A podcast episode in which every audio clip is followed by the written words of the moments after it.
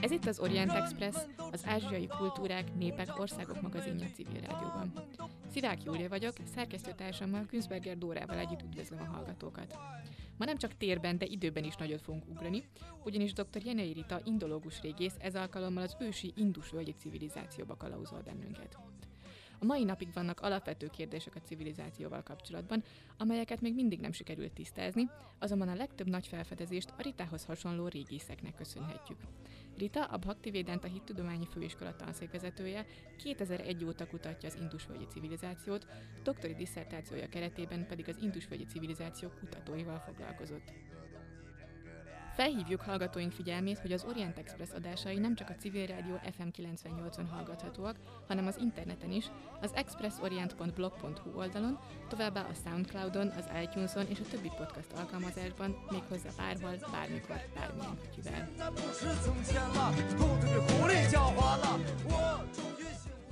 Szia Rita, üdvözlünk a stúdióban, akkor csapjunk is bele. A minap hallottam az egyik előadásodat az eltén, és megütötte a fülemet az, hogy te nem indus völgyi civilizációnak hívod ezt a, ezt a civilizációt, hanem indus civilizációnak. Mi ennek az oka? Szervusz, köszönöm szépen a meghívást. Az indus civilizáció gyakorlatilag az indus folyóról kapta a nevét, mint ahogy India is, de mivel ennek a civilizációnak az elterjedési területe jóval távolabbra mutat, mint csak maga az Indus völgye, ami nagyrészt a mai Pakisztánban lévő lelőhelyeket foglalja magában. Most már tudjuk, hogy India nyugati részén is vannak az indus civilizációhoz tartozó lelőhelyek, Harjánában, Rádzsasztánban és Gujaratban is. Ezért egy általánosabb fogalom a nyugati szakirodalomban az indus civilizáció. A magyar szakirodalomban Baktai Ervin, Puskás Ildikó hatására az indus völgyi civilizáció közismertebb. Egyébként egy harmadik neve is van, a harappái civilizáció, hiszen az első lelőhely, amit fel, feltártak, harappá volt, és a régészetben ez egy szokásos módszer, hogy az első feltárt lelőhely alapján nevezik el az egész kultúrát. Tehát a harappái civilizáció, az indus völgyi civilizáció és az indus civilizáció mind helyes kifejezések. Én a nyugati szakirodalomban gyakrabban használt indus civilizációt használtam ezen az előadáson. Úgy gondolom, hogy a magyar fülnek a harappái civilizáció kicsit idegen, így az indus civilizációval utalva rá jobban kötik az emberek eh, az indiai szubkontinenshez. Igen, és akkor most, hogy térben azért nagyjából elhelyeztük ezt a civilizációt, most kicsit beszéljünk arról, hogy mikori ez a civilizáció, mit tudunk egyáltalán arról, hogy ez mikori lehet.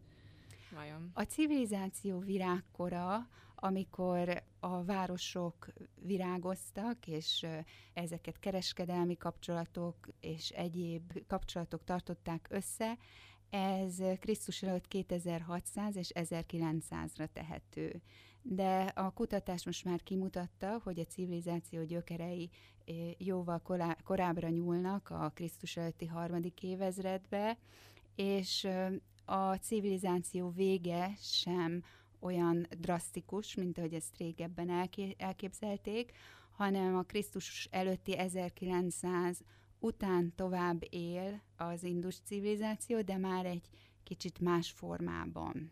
És akkor beszéljünk egy kicsit a, a civilizáció virágkoráról. Mit tudunk erről egyáltalán? Hogy kell elképzelni a, a, az életet akkoriban? Mi, mi történt? Az indus civilizáció ö, legjellemzőbb ö, jellemvonása a, a városok, amelyek eleinte csak Harappá és Mohenjo-daro városa volt ismert, de most már több, több nagyobb települést kimutatott a kutatás. Pakisztán területén is, például Ganverivála, amit még nem tártak föl, de az indiai kutatók feltárták például Rákhigari és Dholavira városait, amik szintén nagyméretű településeknek tekinthetők. A városoknak egyik jellemvonása a téglából épített házak, ezek lehetnek agyag, vagy szárított agyagtégla, vagy égetett agyagtégla, és egy nagyon érdekes elrendezésük van. A legkülönlegesebb vonása, hogy a városokat csatornák hálózzák be.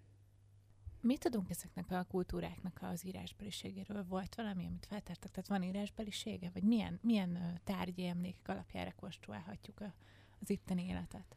A, az indus civilizációnak az egyik legnagyobb rejtéje, hogy bár rendelkezett írásbeliséggel, az írását nem ismerjük. És ezzel gyakorlatilag egyedülálló az ókori civilizációk palettáján, mert a többit, az, a többinek az írása már ismert. A probléma az, hogy az indus civilizáció írásjelei nagyrészt pecsételőköveken maradtak fenn, és ezek nagyon pici szövegek ahhoz, hogy könnyen lehessen egy megfejtést ezekből kitalálni. Tehát az írásjeleket csoportosították, és az írásjelek többfélék, mint hogy betűírásnak lehessen nevezni, több száz különböző írásjelet meg lehet figyelni ezeken a pecsételőköveken, azonban ahhoz kevés ez a mennyiség, hogy képírásnak nevezhető legyen. Úgyhogy általában szótagírásnak szokták tekinteni, és a megfejtését többen megpróbálták, de igazából a probléma, hogy senki sem tudja bebizonyítani, hogy az ő megfejtése a helyes. És akkor, hogyha az írás nem ismerjük, nem tudjuk elolvasni ezeket a pecsételőket, akkor mit tudunk arról, hogy kik lehettek ezek az emberek, akik az indus civilizációban éltek, létrehozták azt? Ez a kutatásnak egy nagy kérdése, hiszen az indus civilizáció az indiai szubkontinens legősibb, városias jellegű civilizációja. Azonban, hogy konkrétan kik éltek ott és milyen nyelvet beszéltek, ez még mindig rejtély. Természetesen, amikor egy embercsoport egy adott területen él, akkor nagyon fontosnak tartja, hogy egy gyökereit ismerje, és általában azt is fontosnak tartja, hogy ezeket a gyökereket minél messzebbre vezesse vissza. Tehát természetesen ez, ez egy mai napig tartó vita, hogy vajon az indus civilizáció a későbbi indiai kultúrának közvetlen előzménye-e, vagy valamiféle kulturális törés történt, és ez is egy olyan letűnt civilizáció, mint például a mezopotámiai. És mik az érvek az egyik és a másik mellett? Melyik látszik valószínűbbnek? Bár, bár az indus civilizáció rendelkezik ír, írásos ö, anyaggal, tehát az, a, az írás a pecsételőköveken és néhány más tárgyon megjelenik, de ö, szöveges hagyatékunk nincsen. Indiának a legősibb szöveges hagyatéka a Rigvéda, és ezt az árjákhoz kötik. Tehát itt az igazi kérdés az, hogy az árják azok az indus civilizáció hanyatlását követően jelentek-e meg Indiában, és hozták magukkal a véda szövegeket, illetve az ő tudásuk hozta létre ezt, ezeket a szövegeket, vagy pedig esetleg már a védikus tudásnak a nyomai korábban az indus civilizáció területén megfigyelhetőek-e. Ezt a kérdést valóban az írás megfejtése válaszolhatná meg a legjobban, de ez még sajnos nem áll a rendelkezésünkre. Igen, és nyilván, hogyha ennyire keveset lehet tudni egy civilizációról, akkor a találgatásoknak, meg a különböző politikai állásfoglalásoknak és érveléseknek nagy tere nyílik. Egy kicsit tudnál beszélni erről, hogy az indusvölgyi civilizációk kutatásának ma milyen szerepe van a mai Indiában? Régészekként a mi célunk az az, hogy a tárgyi leletanyagból következtetéseket vonjunk le a múltról, és hát lehetséges, hogy időről időre a politika szeretné ezeket a következtetéseket felhasználni, de azt gondolom, hogy kutatóként mi elsősorban arra koncentrálunk, hogy milyen leleteket találunk, és azokból mik a logikus következtetések. Visszatérve egy kicsit arra, hogy mit tudunk és honnan tudjuk az indusvölgyi vagy indus civilizációkról. Um, voltak ezeknek a városállamoknak, lehet őket városállamoknak nevezni? Igen, igen, bár korábban ö, úgy gondolták, hogy az indus civilizáció is a többi ö, ókori civilizáció mintájára ö, nagyobb bürokráciával rendelkezik, de már a kutatás kimutatta, hogy sokkal inkább városállamokként működtek ezek a, ezek a nagyvárosok, ami annyit jelent, hogy központonként működtek a körülöttük lévő kisebb települések és falvak ö, gazdaságában. Ö, tehát visszatérve a városállamokra, volt ezeknek bármiféle kapcsolat a külvilággal? Erről tudunk valamit? Említik esetleg Igen. más források ezeket a városállamokat? Igen, az indus civilizációnak a kereskedelme nagyon kiemelkedő, magán a civilizáció elterjedésén belül is, hiszen például azok a kagylóból készült karperecek megtalálhatók a belföldi régiókban is, amiknek a forrása egyértelműen a tengerparti részek. De nem csak a civilizáción belül voltak kereskedelmi kapcsolatok, hanem egyértelműen kimutatható a Mezopotámiával való közvetlen kapcsolat. Például, amikor Oxfordban jártam, az Asmo Múzeumban ki vannak állítva kis és úr mezopotámiai városállamokban föltárt hosszú karneol gyöngyök, illetve pecsételőkövek és azoknak a lenyomatai. Pontosan ezek voltak azok a leletek, amik a civilizáció felfedezésekor a, a kronológiai támpontot adták. Ugyanis amikor az indus civilizációt ö, ö, elkezdték kutatni, akkor a tárgyaknak az ősisége nem volt egyértelmű. A mezopotámiai párhuzamok, illetve az ott megtalált tárgyak segítettek ennek a datálásában.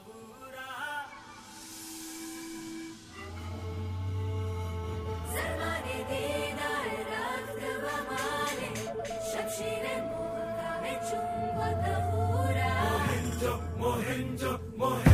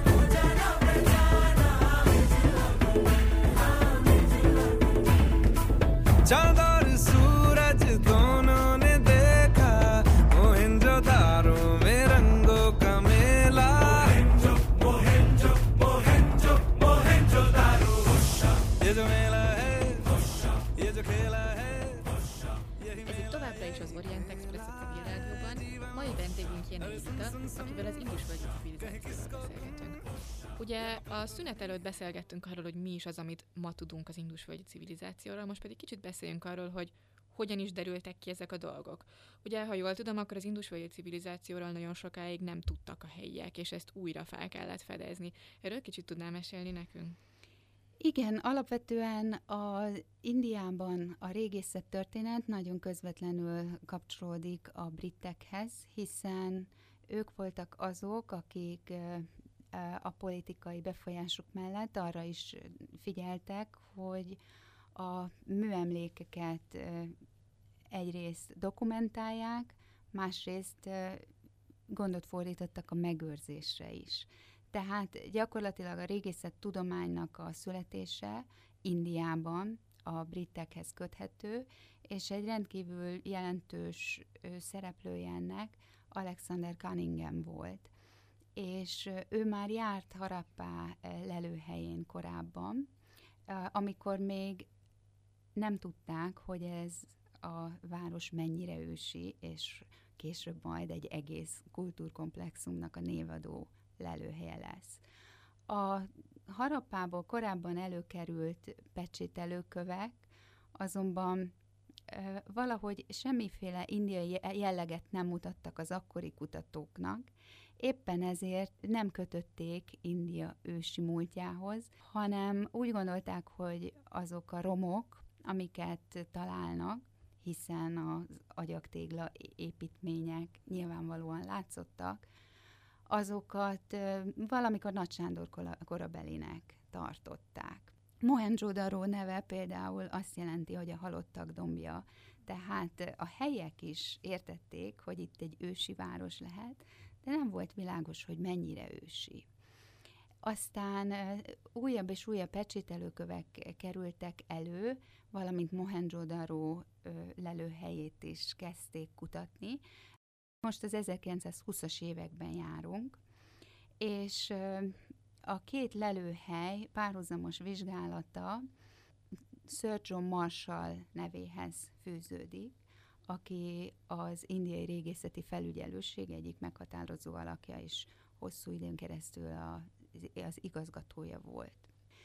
John Marshall 1924-ben az Illustrated London News című napilapban publikálta azokat a felvételeket, amik az indus civilizáció különleges leleteit ábrázolták, és megállapította, hogy valóban egy eddig ismeretlen civilizáció nyomaira bukkantak, de azt a többi ö, régész kolléga segítségével sikerült megállapítani, elsősorban a közel-keleten dolgozók segítségével, hogy ez a Krisztus előtti harmadik évezredre tehető.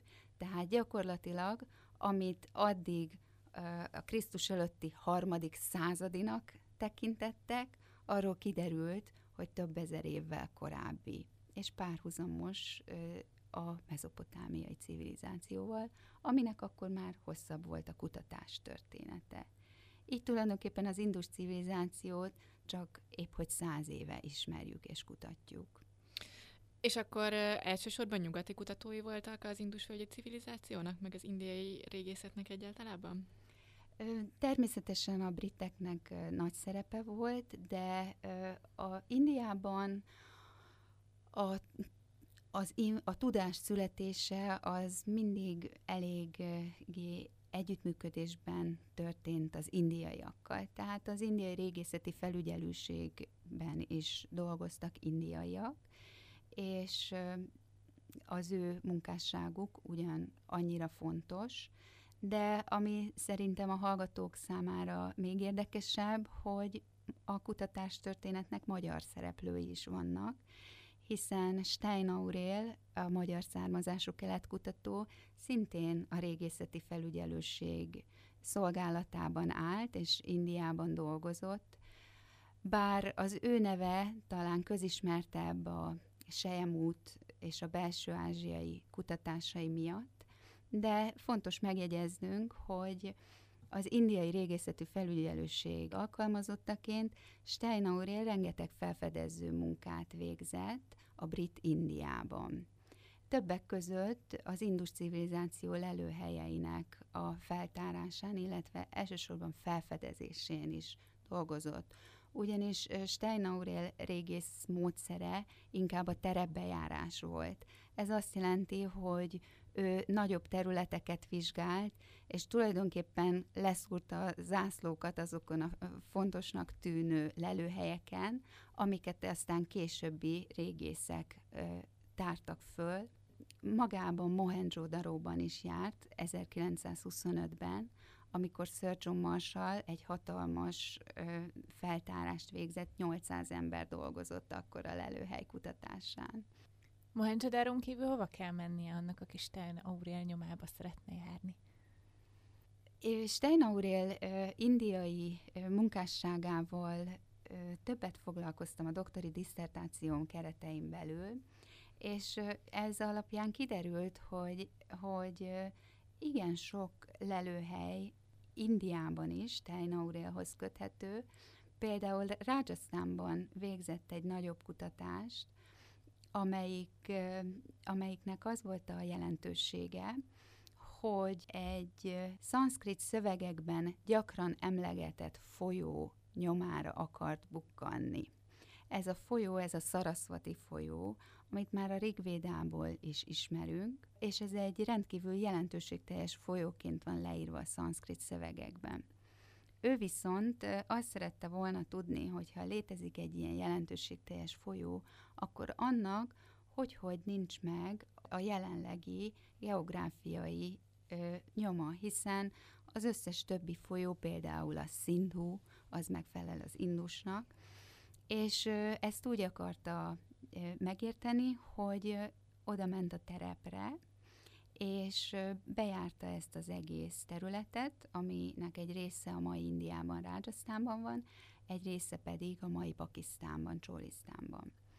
Na most a, az ő kutatása során bejárta egy 300 km hosszú területet, és valóban felfedezte egy kiszáradt folyónak a földrajzi jellegzetességekben megmaradt nyomait, Azonban nem csak földrajzi kutatásokat végzett, hanem arra is kíváncsi volt, hogy ez az egyébként régebben igen jelentőségteljes folyónak tűnő meder mikor szárad ki. Erre a kérdésre pedig a régészet módszerével kereste a választ, vagyis a folyómeder környékén található lelőhelyek korát szerette volna megállapítani. Gyakorlatilag minden, amiről eddig beszéltünk régészet történettel kapcsolatban, az mind az 1900-as évek elejére tehető. Magyarul ezek a régészek még a brit India területén ástak. Viszont tehát ugye 1947-ben Indiát és Pakisztánt ketté osztották, onnantól fogva két nagyon rossz kapcsolatban lévő államról beszélünk a szubkontinensen. Ennek ö, van bármiféle hatása az, az indus civilizáció kutatására, ami ugye hát országhatárokon átível? Igen, Stein Aurel volt gyakorlatilag az utolsó, aki, aki ezt a területet, az indus civilizációhoz tartozó lelőhelyeket, amik az indus folyó völgyétől tehát keletebbre helyezkednek el, még egy egységként tudta vizsgálni. Ma a kutatás az gyakorlatilag ketté vált, tehát a pakisztáni kutatók a pakisztáni részeket kutatják, és ugye 1947-ben az indiai régészeknek a, az volt a jelentős fordulat, hogy az indus civilizációhoz tartozó városok, Harappa, Mohenjo-daro, Pakisztánhoz kerültek. Ez azonban egy nagy lendületet adott a kutatásnak, ugyanis ekkor derült ki az 50-es, 60-as években, hogy bizony az indus civilizáció elterjedési területe jóval túlnyúlik, és Indiában is sikerült lelőhelyeket azonosítani, ekkor találták meg Kálibangánt, a, illetve Rákhikarit, több jelentős indus civilizációhoz tartozó várost India területén. Azért ez az országhatár, ez hátráltatja valamennyire a kutatásokat, vagy van valamiféle kooperáció tudományos szempontból?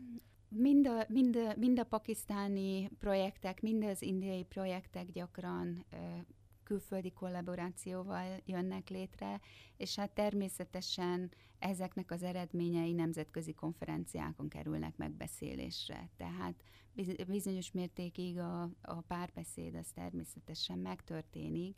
Nevezéktanban sokszor különböző, hogy egy egy bizonyos területnek, például a kerámia anyagját Pakisztánban hogy nevezik, vagy Indiában, mint ahogy már az elején beszéltünk, a civilizációnak a neve is mm. ugye három néven fut, tehát terminológiai kérdésekben lehetne nagyobb az együttműködés, de a manapság nincsenek olyan átfogó projektek, mint amilyen például Steinaurel végzett 300 kilométeres területeket nem vizsgálnak egyben. Azonban ami a mostani kutatásnak fontos, hogy a feltáratlan városokat modern módszerekkel is vizsgálják, és egy lelőhelyen hosszú éveken keresztül tartó projekteket snack véghez.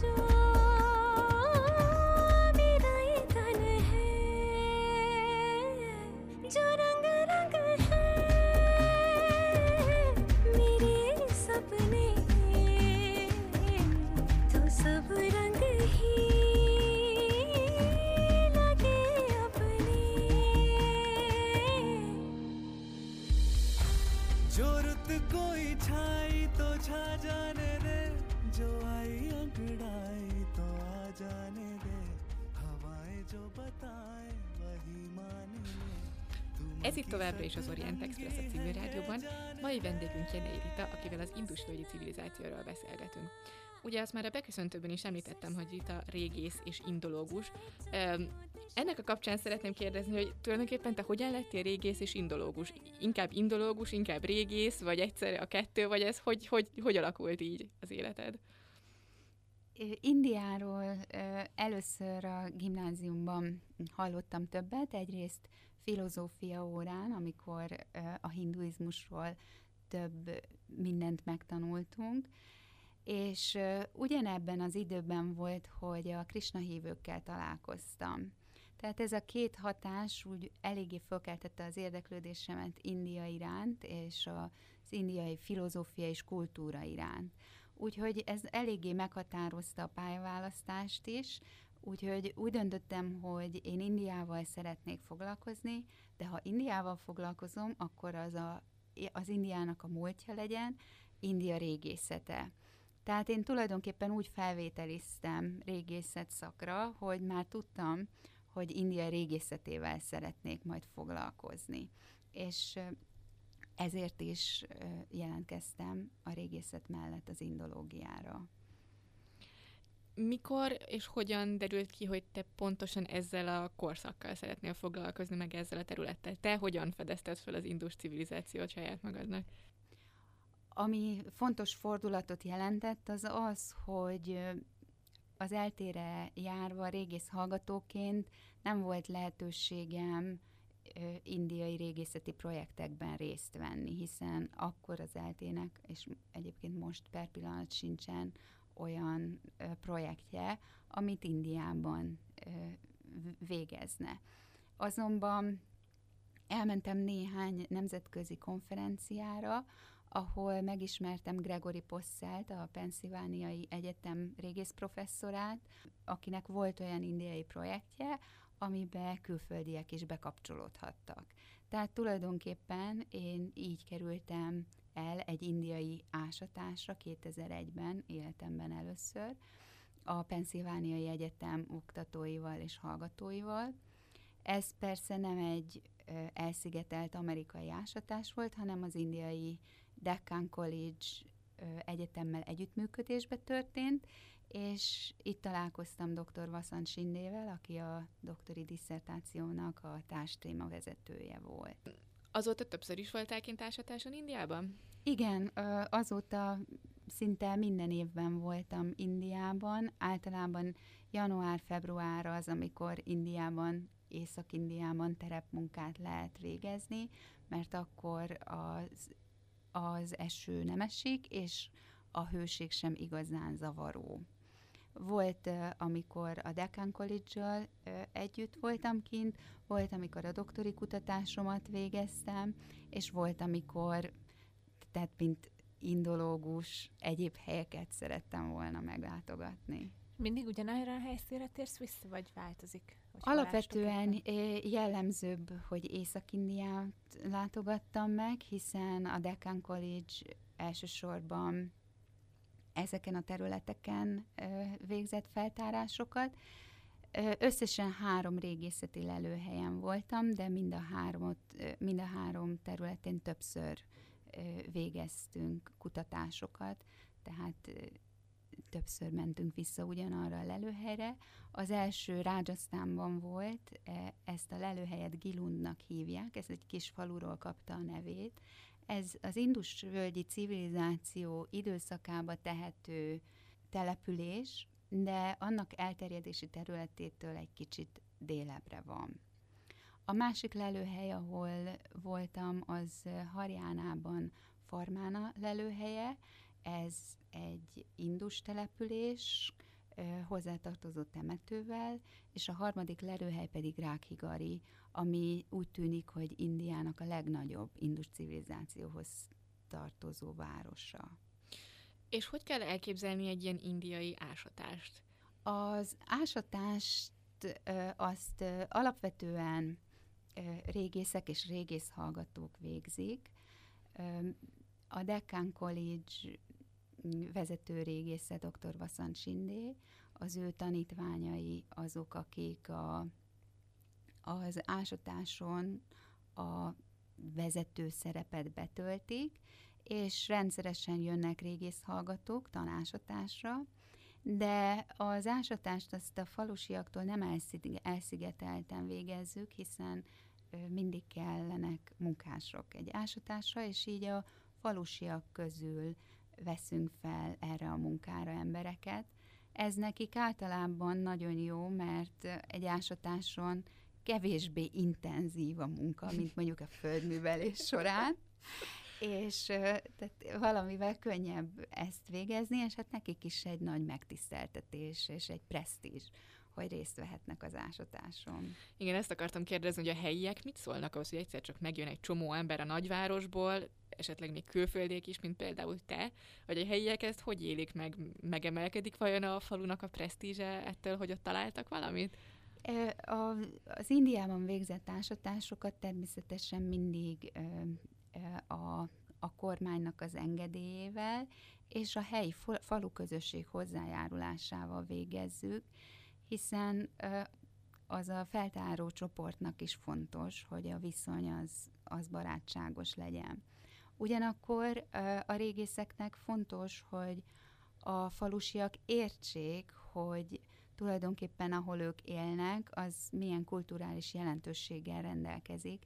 Tehát nagyon fontos része az ottani munkánknak az, hogy ilyen szempontból is oktassuk a helyieket, és ezek a falvak általában rendelkeznek valamilyen prominens vezetős, vezetőséggel, és általában az ővelük való viszony nagyon lényeges, hiszen amikor ők úgy látják, hogy ez egy fontos projekt, Mm. akkor a többiek is sokkal, sokkal könnyebben együttműködnek velünk. Alapvetően az indiai falusiak örülnek annak, hogyha a régészeti leletek előkerülnek, és aztán azok megbecsülést élveznek, és hát nekik is munkát jelent ez.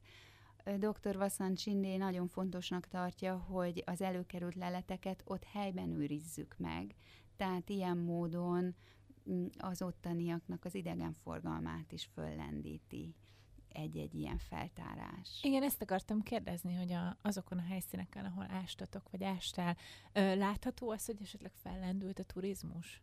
Az ásatásoknak köszönhetően, vagy ezek után közvetlenül? A turizmus az azokon a helyeken tud föllendülni, ahol helyben létesítenek múzeumot.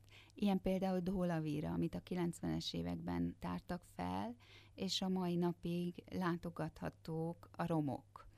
A célunk az, hogy Rákhigariban is legyenek ilyen láto- látogatható múzeumok, de még a munkák folynak, tehát ezek még nem jöttek ré- létre. De már most gondolkoznak a falusiak vendégházak kialakításában, és azoknak a létesítményeknek a létrehozásában, amik majd a turizmust segítik. És említetted, hogy minden esetben ez az indiai kormánynak az engedélyével zajlanak ezek az ásatások. Hát az indiai bürokráciáról sok jót eddig még nem hallottam. Van, amikor ennek az ásatásoknak ilyen bürokratikus akadálya van, vagy volt ilyen tapasztalatod, hogy esetleg ez megnehezítette volna a munkát? Szerencsére a, az, ezeket a kérdéseket az ásatás vezetője intézi, úgyhogy nekem közvetlenül ezekben nem volt részem. Milyen volt egy átlagos napod az ásatásokkor? Hogy nézett ki? Amikor egy lelőhelyet tárunk fel, akkor az Rákhigari esetében például bent van a faluban, ugyanis a modern település ráépült az ősire, de voltak olyan esetek, mint például a Gilunban, ahol még az a mai falunak a legszélén, gyakorlatilag a szántóföldön dolgoztunk. Ugyanakkor a régészeknek mindig kell egy bázis, egy tábor, ahol a, ahol a mindennapjainkat éljük. Ez általában egy kicsit ö, kívül esik.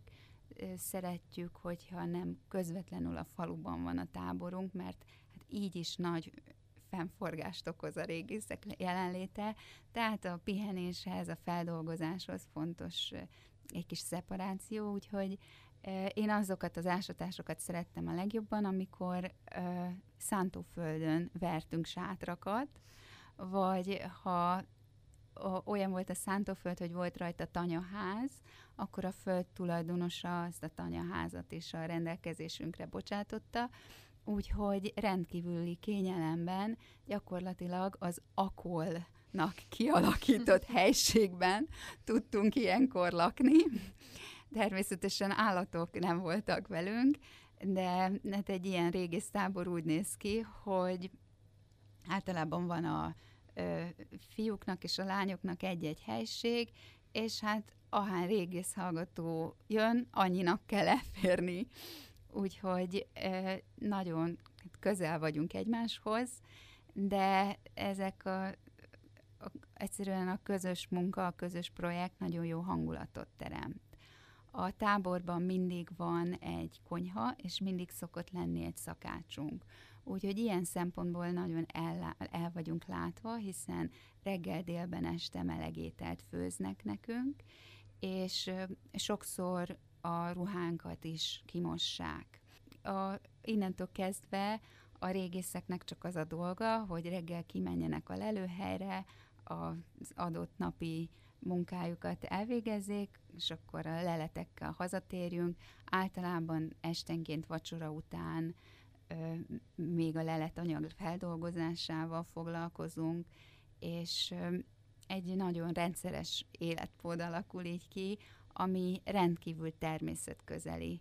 Szóval a különösebb luxus körülmények nincsenek, általában a mosdó, a WC az ilyen időszakosan kialakított alkalmasság, és a, az indiai őrszem, aki általában egy öreg bácsika, ő az, aki esténként és reggelente a vizet forra egy ilyen nagy kondérban, hogy legyen meleg vízünk a fürdéshez.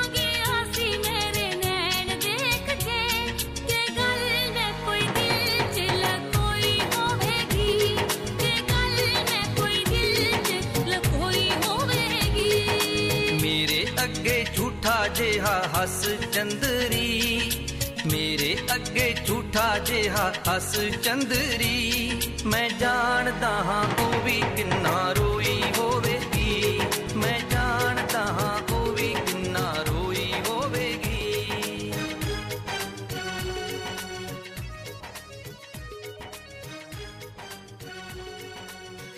Ez itt továbbra is az Orient Express a civil rádióban. Mai vendégünk Jenei Rita, akivel az Indus civil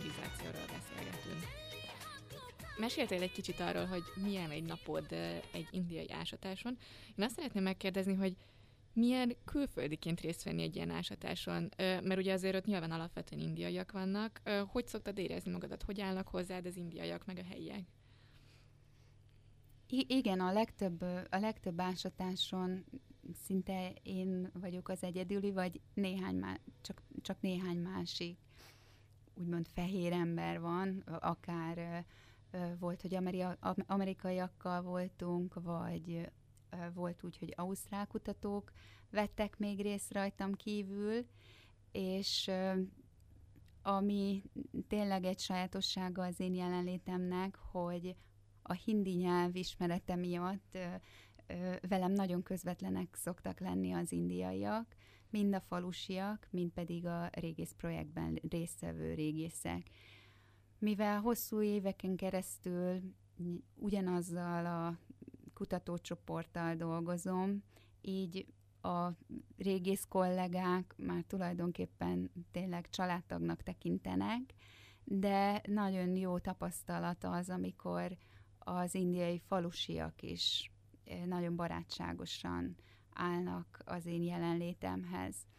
Alapvetően az, az indiai falusi emberek nagyon vendégszeretőek, és ezért rendszeresen előfordul az, hogy az ásatás végén szeretnének meghívni, hogy főzzenek nekem valamit, vagy csak beszélgessünk, készítsenek egy teát, vagy a frissen fejt tehintejből meg akarnak kínálni. Úgyhogy ez, ez, ez egy állandó része az ottani életnek, és egyébként amennyire nagy lelkesedéssel fogadnak ők engem, én is általában nagyon nagy lelkesedéssel vagyok velük, hiszen amikor az ember a szelvényben a múlt rétegeit tárja fel, azzal, hogy a, az indiai falusiak között van, szinte a jelen is párhuzas, párhuzamosan föltáródik előtte, és néha nem is olyan könnyű eldönteni, hogy melyik az érdekesebb. Olyan életek rajzolódnak ki az ember előtt. Mennyi időt szoktál kint tölteni egy ilyen ásatáskor? Általában két, két vagy maximum három hónap, amíg én kint szoktam lenni, tehát egy ilyen projekt sem tart általában ennél jóval tovább, egy évben, mert az régészeknek is vi- vissza kell menni az egyetemre, a saját tanulmányaik, illetve az egyetemi élet az tovább folytatódik, és akkor így a következő évben folytatódhat. Van egy érdekes történetem egyébként a, azzal kapcsolatban, hogy az indiaiak hogyan állnak hozzám. Az egyik ásatásra egyszer eljött egy újságíró, és szeretett volna interjút készíteni, kifejezetten a külföldiekkel, és amikor hozzám érkezett, akkor leírtam neki a nevemet, hogy az újságban le tudja rendesen írni, és mivel a keresztnevem Rita, azon nagyon meglepődött, hiszen ez a név Indiában is egy, egy szokványos név, és biztos volt benne, hogy ez egy indiai név. Ugyanakkor a vezetéknevem pedig Jenei, ami Y-nal van írva, és így a legtöbb külföldi Jennynek olvassa.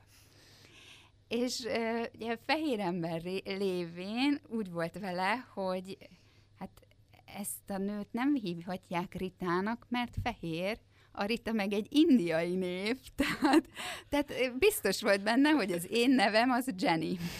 És ezek után hiába győzködtem, hogy én ezt a Rita nevet a szüleimtől kaptam, és ez a nevem, azt írta az újságcikkben, amit később megkaptunk, hogy Jenny annyira szereti Indiát, hogy felvette a Rita nevet.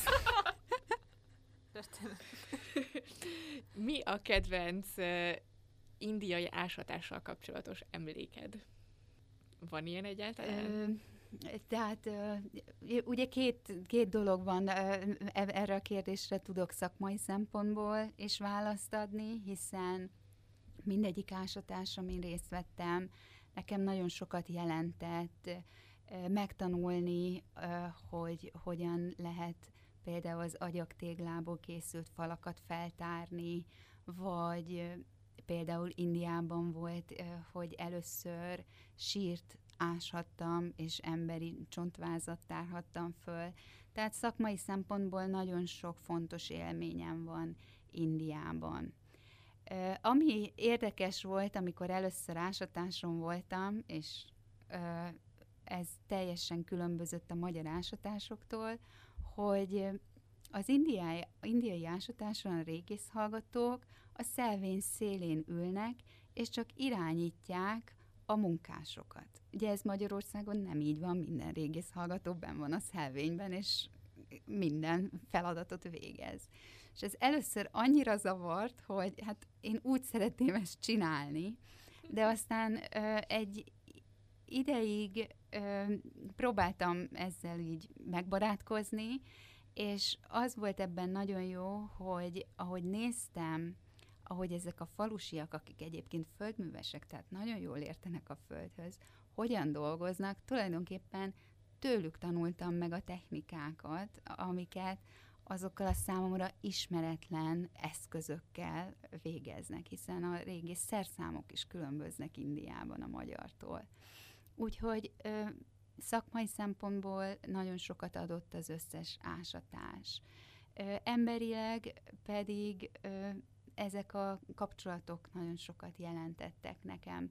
Rajasztánban például ö, azért szerettem lenni, mert ott a falusiak nagyon tradicionális emberek, és ez még a 2000-es évek elején volt, amikor Indiának nem volt olyan nagy wifi hálózata, mint ma.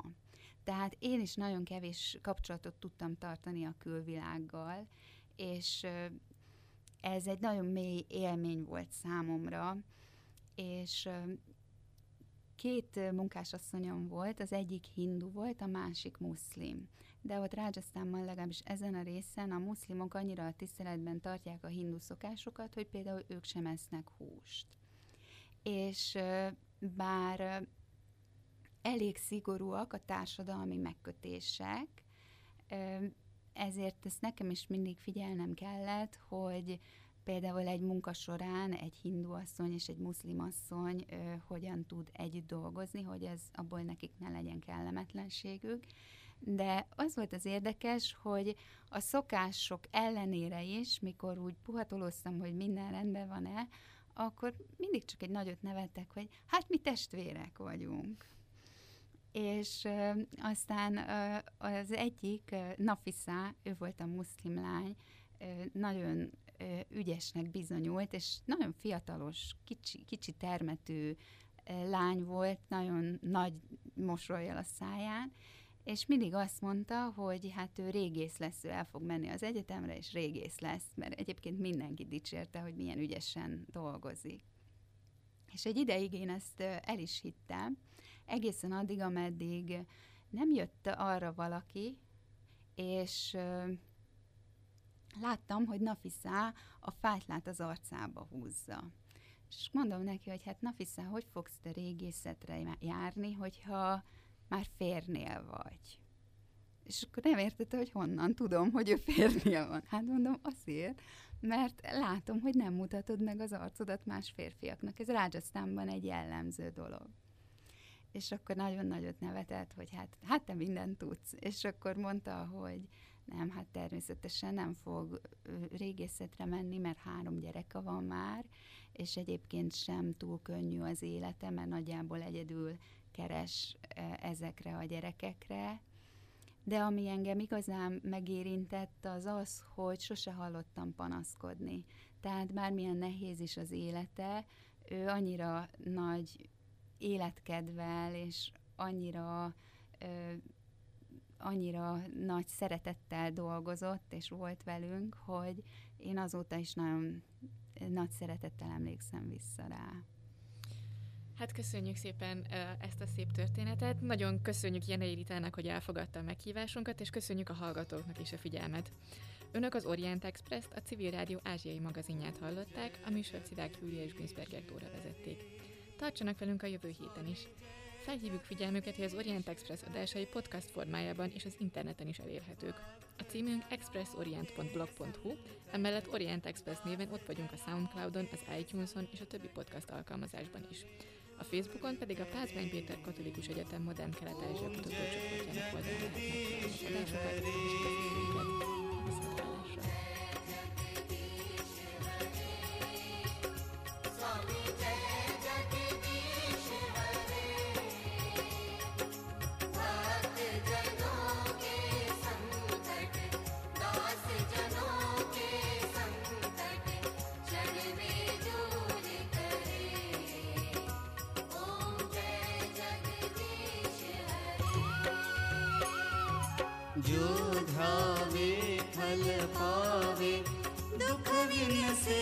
मन का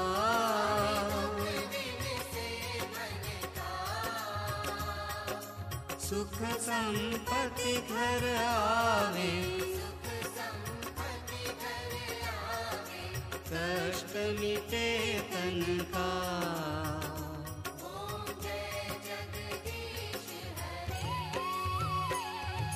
मात पिता तुम मेरे शरण किसकी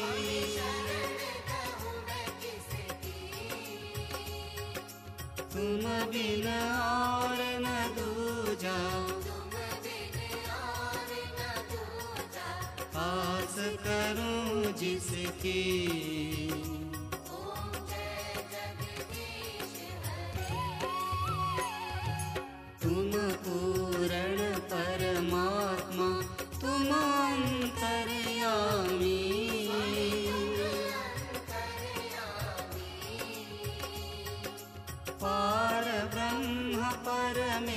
परमेश्वर। तुम सबके स्वामी।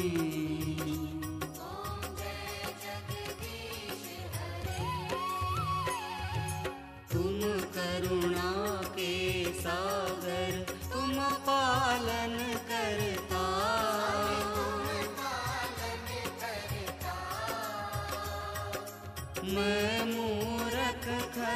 कामी कृपा करो भरता।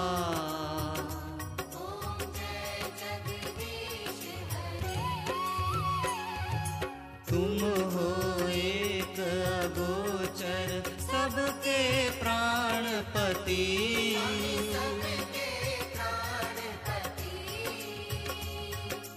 किस विधु